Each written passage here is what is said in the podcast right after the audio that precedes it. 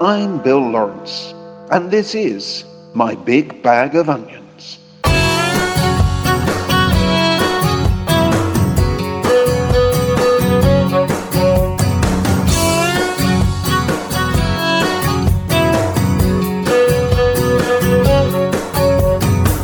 They got from Maine to California, broken hearts that are so known. And through this night we'll share a lover on that dog radio. How do so many be so lonely? Hands pressed cold against the phone. The old stars are standing right ahead.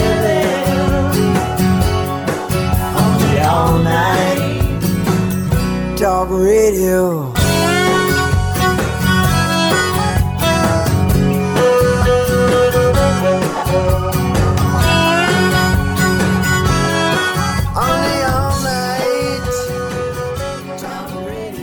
There's a man at 10 who couldn't make a three. He's got blood on his hands and blood on his sheets. He knows what's good for you and me. His hands are washed, but never clean. Good times, never been so bad. Good times, never been so bad.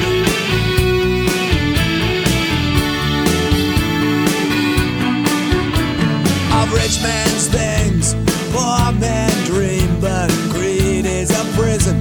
Never break free. There's a hole in my sky and shit in my sea. The earth is bleeding beneath my feet. Good times, never been so bad. Good times, never been so bad.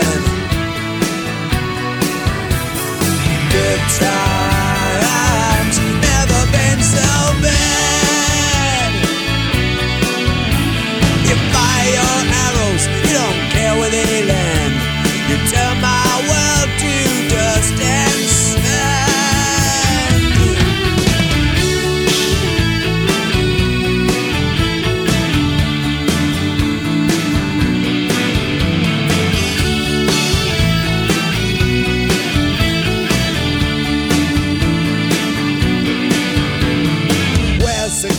And where's his band of cutthroat thugs?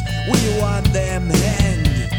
Truth and justice all wrapped up in rags. The joke's on us, we've all been had. Good times, never been so bad. Good times, never been so bad.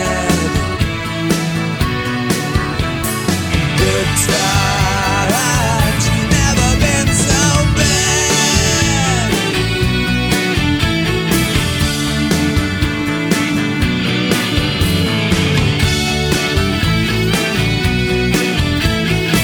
Good times, never been so bad. Good times, never been so bad. Good times, never been so bad.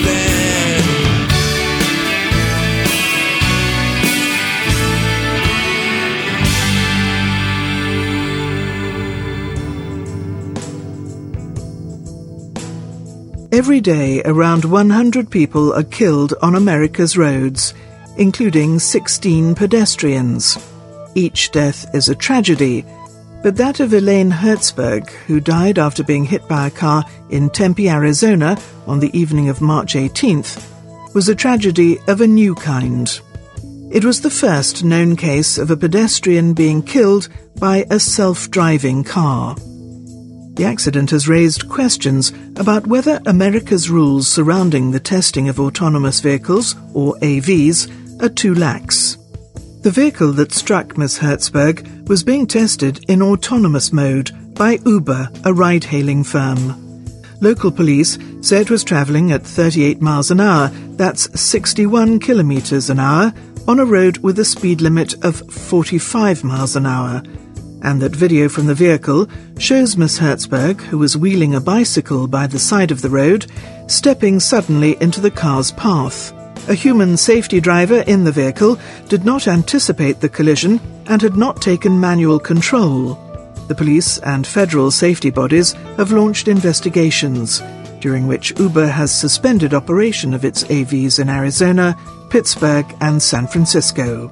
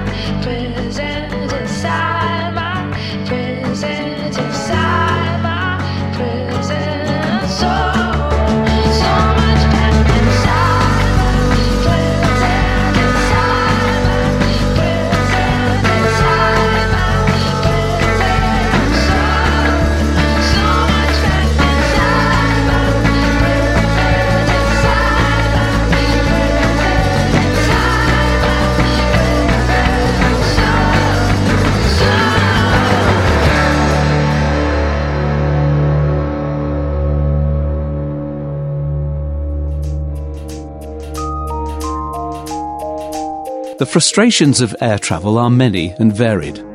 Enduring the scrum to board, rummaging for room in the overhead lockers, waiting patiently for the last two remaining passengers to be extracted from the shops.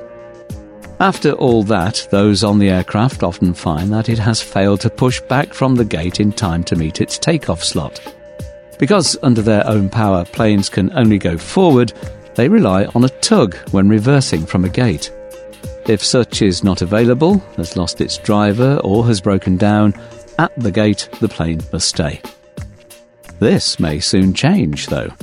Wheel Tug, a company in Gibraltar, has spent over a decade developing electric motors to drive an aircraft's nose wheel. This month it employed Stirling Dynamics, an engineering firm in Bristol, England, to help prepare the device for certification by air safety authorities. It has tested a prototype and hopes its motorised wheels will be available in 2019 for fitting onto versions of the Boeing 737 and later onto other aircraft. The company says 22 airlines are already keen. In theory, planes could leave gates using the reverse thrust baffles deployed to slow them during landing. This, though, would mean revving the engines up so much that it would be safe neither for ground staff nor for other aircraft in the vicinity. So some sort of system would still be needed to manoeuvre aircraft when they were near the terminal.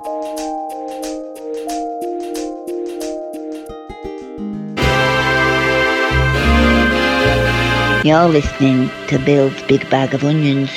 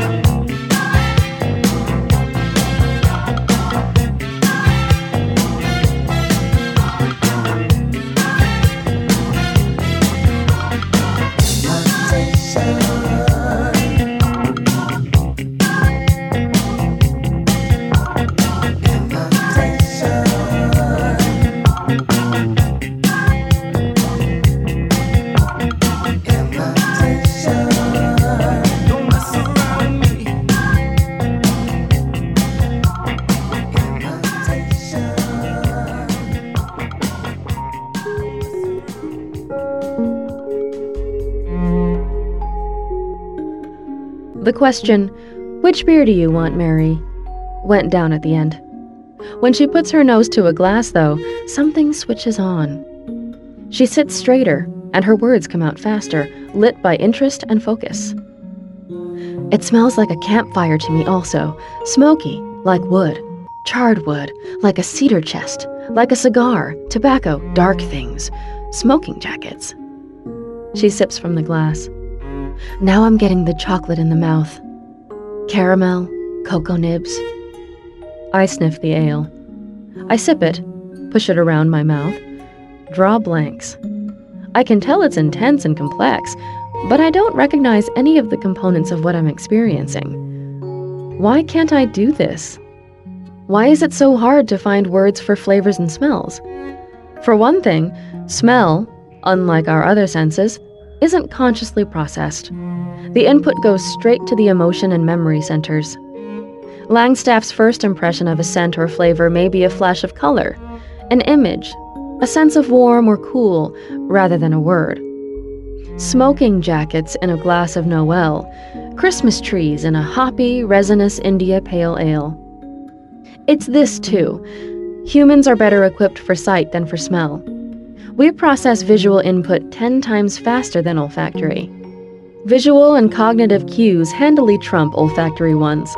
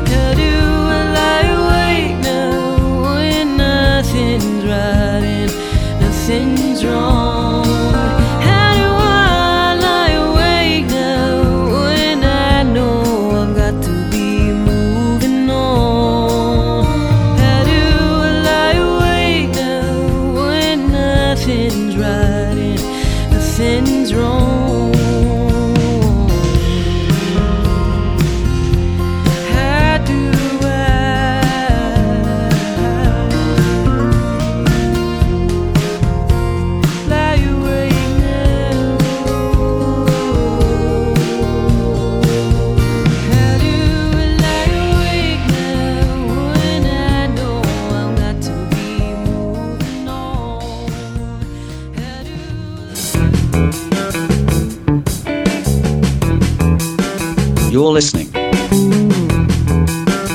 to Bill's Big Bag of Onions.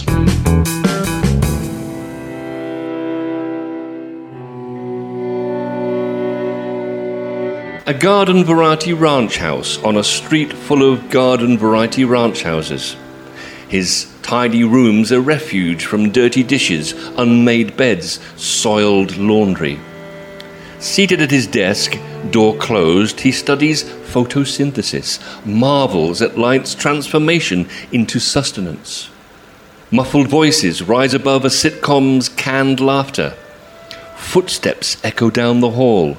"You don't get me," she says, walking past his bedroom. "I'll return to counselling," his father says. Laughter, doors slam, an engine roars, tyres squeal. He imagines her Plymouth speeding into darkness, tastes metal, returns to his books, to the ingenuity of plants, to the magic of light.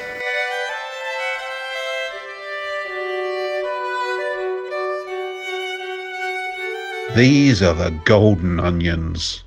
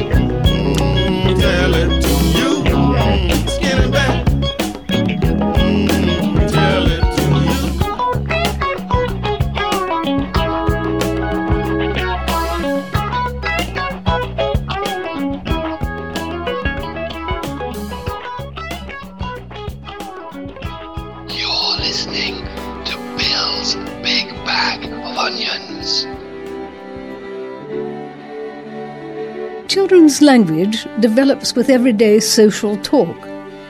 Most of it's directed at getting things done. But there's another kind that emerges when the day's activities are over. You hear it clearly in some children between the ages of 2 and 3, especially if they sleep alone. They're lying in bed, not expecting attention, talking to themselves. If you listen carefully, you hear that they're distinguishing sounds and practicing them. Then they whisper, shout, squeak, and sing, and produce a whole range of the noises that make up words, like a violinist trying out a new instrument. This seems to be play. If so, it's play for real. The most important play for real is play with language. It begins very early, sometimes unnoticed as anything more than babbling, calling out, or the repetition of certain noises. In children's prolonging of sound-making, we soon see the human instinct for games, especially when they talk to themselves just before they settle to sleep. Then they turn words into playthings. Barbie, Barbie, nice girl, nice girl, nice boy. Barbie, want a drink, want a teddy, want a lolly.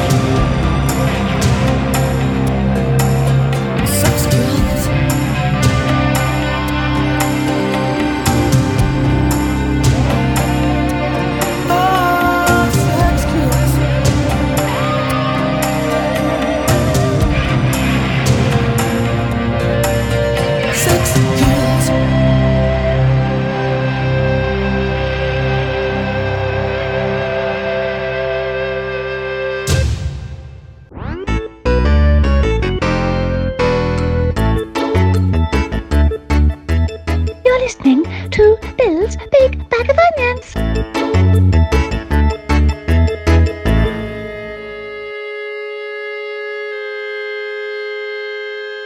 The grand business of our lives, the novelist Henry Fielding said, the foundation of everything, either useful or pleasant, is conversation.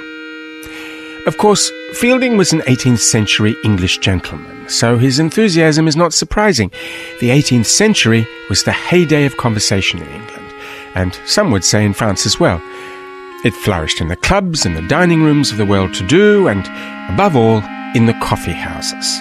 There were perhaps 2,000 coffee houses in London in the mid-18th century. It's quite a claim though, isn't it? The foundation of everything, either useful or pleasant. And Samuel Johnson, Fielding's contemporary, was hardly less emphatic. There is in this world, he said, no real delight, excepting those of sensuality, but the exchange of ideas in conversation. I doubt that many of us would say that nowadays. Is it an art we've, for some reason, lost?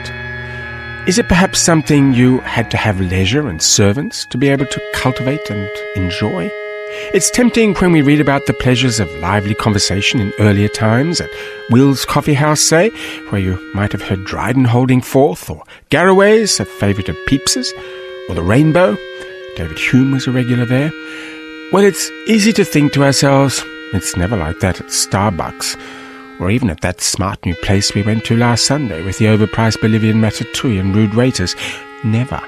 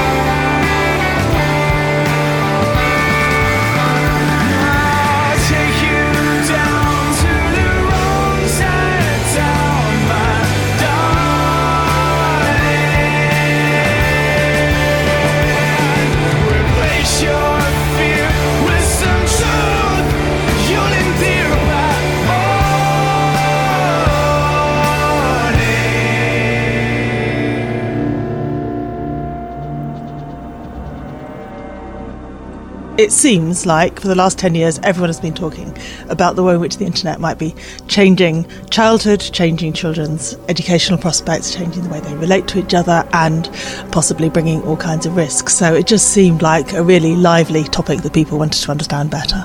And how did you approach it? One way of coming at this particular topic is to listen to the kinds of popular discourses, the sometimes moral panics, the media headlines kind of screaming about all the things that might be bad about the internet, and start to ask, well, what would a careful social science analysis show if we were to go and interview children, interview parents? I suppose we should start by saying what counts as a child in this context.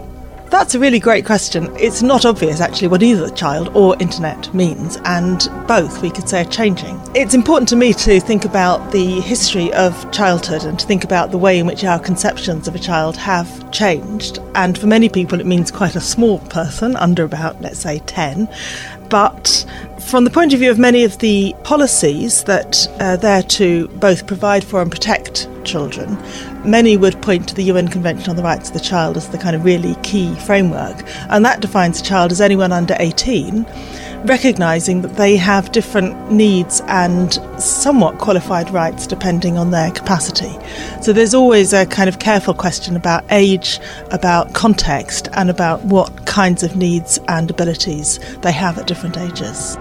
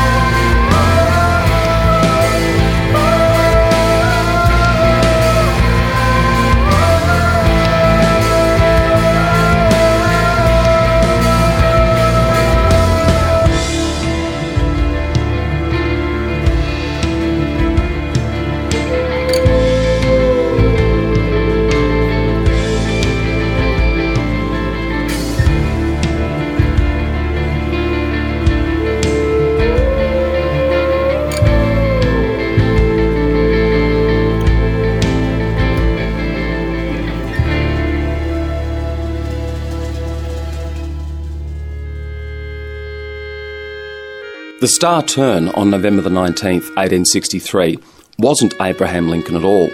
The star turn was the most famous public speaker in America, Edward Everett. He'd been a governor, a senator, an ambassador. A crowd of 15,000 wasn't going to faze him. Everett spoke to them for 2 hours, saying things like, "You can now feel it, a new bond of union that they shall lie side by side on the perilous ridges of the battle. You can now feel it, a new bond of union that they lie side by side till a clarion, louder than that which marshalled them to combat, shall wake them from their slumbers." Everett knew the power of repetition, but his is a funeral speech of the more ordinary kind. The kind that ennobles the speaker, not the subject. The kind that wraps up calamity in comforting, familiar terms, so that calamity is dispersed into the rhetorical fog. You know what's coming next. It's the sort of speech you hear and feel you could almost join in. Edward Everett knew the gig. I doubt that he was distracted by the fact that behind the crowd, people were picking over the battlefield for souvenir bullets. By the time Lincoln got started, most of the crowd had drifted off. You couldn't blame them.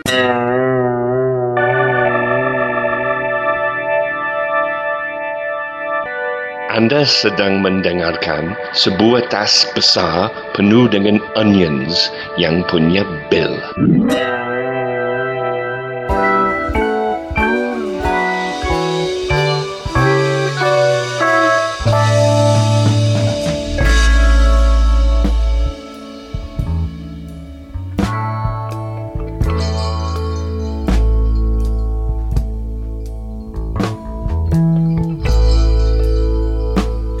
A time when the blind man takes your hand, says, "Don't you see?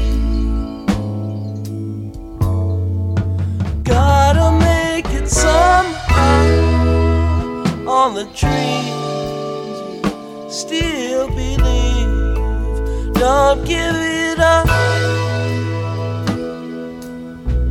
You gotta."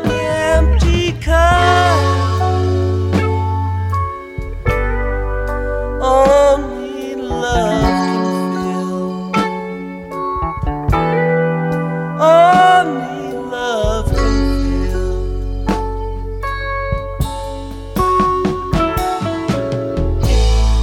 Been walking all morning, when walking all I can't see much difference between the dark and light, and I feel the wind, and I taste the rain, never in my mind so much pain.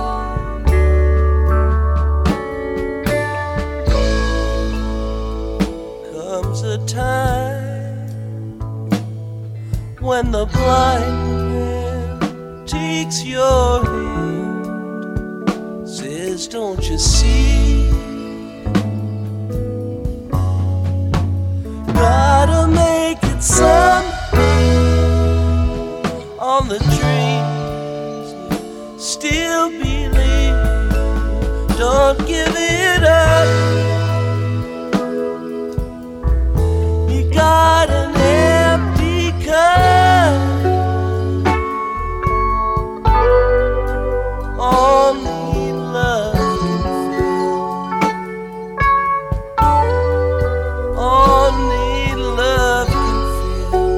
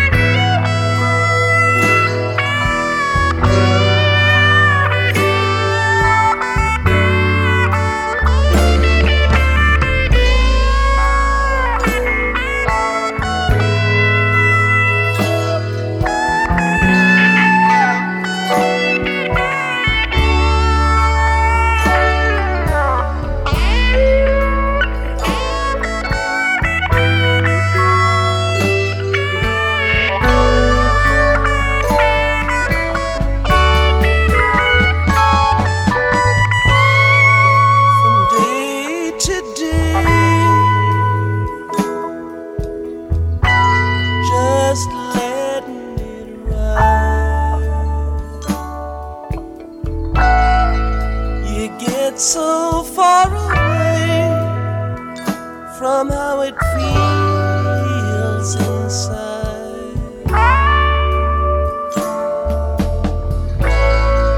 You can't let go, 'cause you're afraid to fall. But the day may come when you can't feel it all.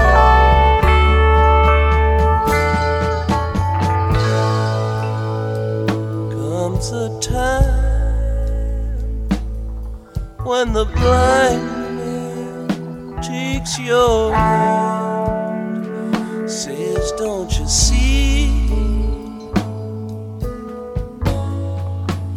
Gotta make it someday on the dreams you still believe. Don't give it up. You got an empty cup. All need love to fill. I need love to feel. Only love can fill. Only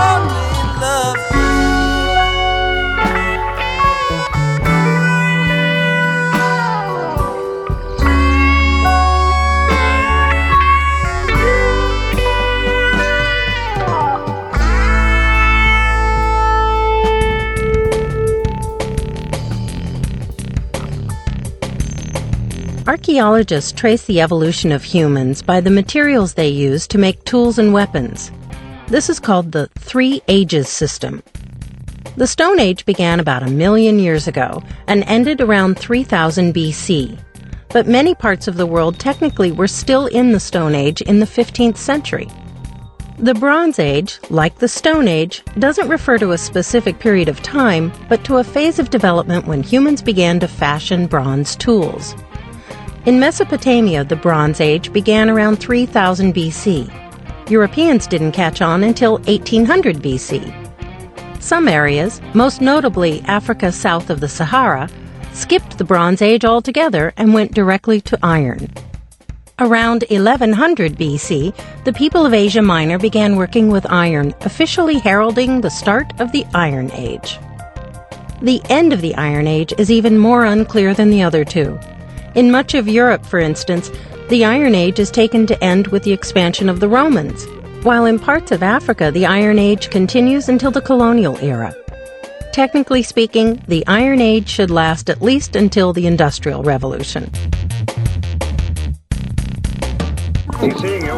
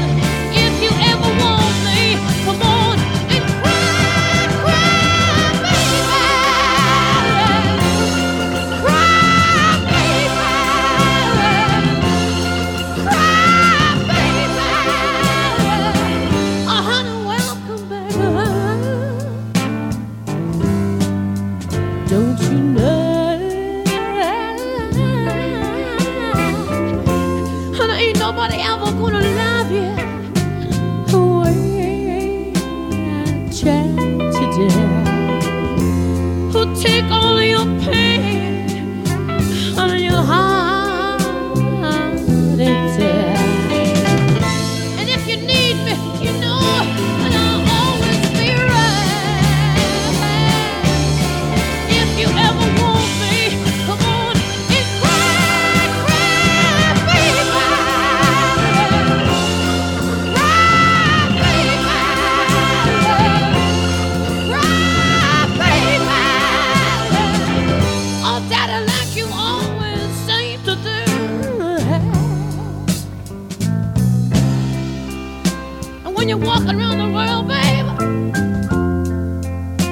trying to look for the end of the road. You might find out later that the road will end in Detroit. And the road will even end in Kathmandu. You could go all around the world trying to find something to do with your life, man. When you only gotta do one thing well. You only gotta do one thing well to make it in this world, man. You got a woman waiting for you there. All you ever gotta do is be a good man one time to one woman, and that'll be the end of the road, man. I know you got more tears to shed, man. So come on, come on, come on, come on, come on, and cry, cry, baby, cry, baby.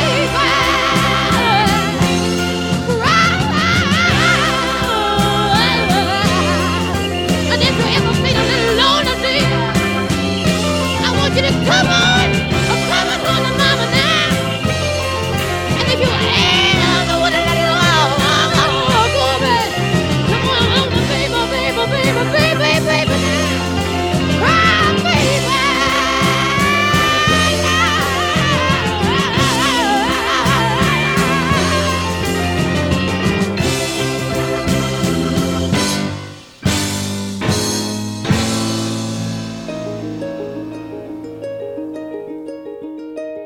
death may be the only real certainty in life, but the manner of it has changed remarkably over just a few generations, and the moral dilemmas it poses haunt us as never before. Where once we died young and suddenly, of infection, violence or overwork, we now mostly live on to a lingering death with the degenerative diseases of old age. The question of whether the law should allow us to choose to die before nature has run its course becomes ever more pressing. A third of the babies born today can expect to live to 100. It's in the news again this week. The new chairwoman of the pressure group Dignity in Dying has claimed that thousands of doctors have been risking jail by illegally helping their terminally ill patients to die. Her figures and how she came to them are disputed. The BMA will be debating the issue again at their annual meeting next week. It's been firmly opposed to its members helping people to die, and surveys suggest most doctors still don't like the idea. The general public's attitude is the exact opposite. Around 4 out of 5, when polled, say they think it should be allowed. Elsewhere, it's already legal, with varying sets of conditions. In 5 American states, California became the latest this week, and several European countries. The arguments on both sides are powerful, emotive, and often evidenced by heartrending individual cases. The traditional idea of the sanctity of life set against the perceived compassion and mercy of ending suffering. The case for personal autonomy runs up against fears that the vulnerable, old, confused, disabled might be pressured into death for personal gain or institutional efficiency.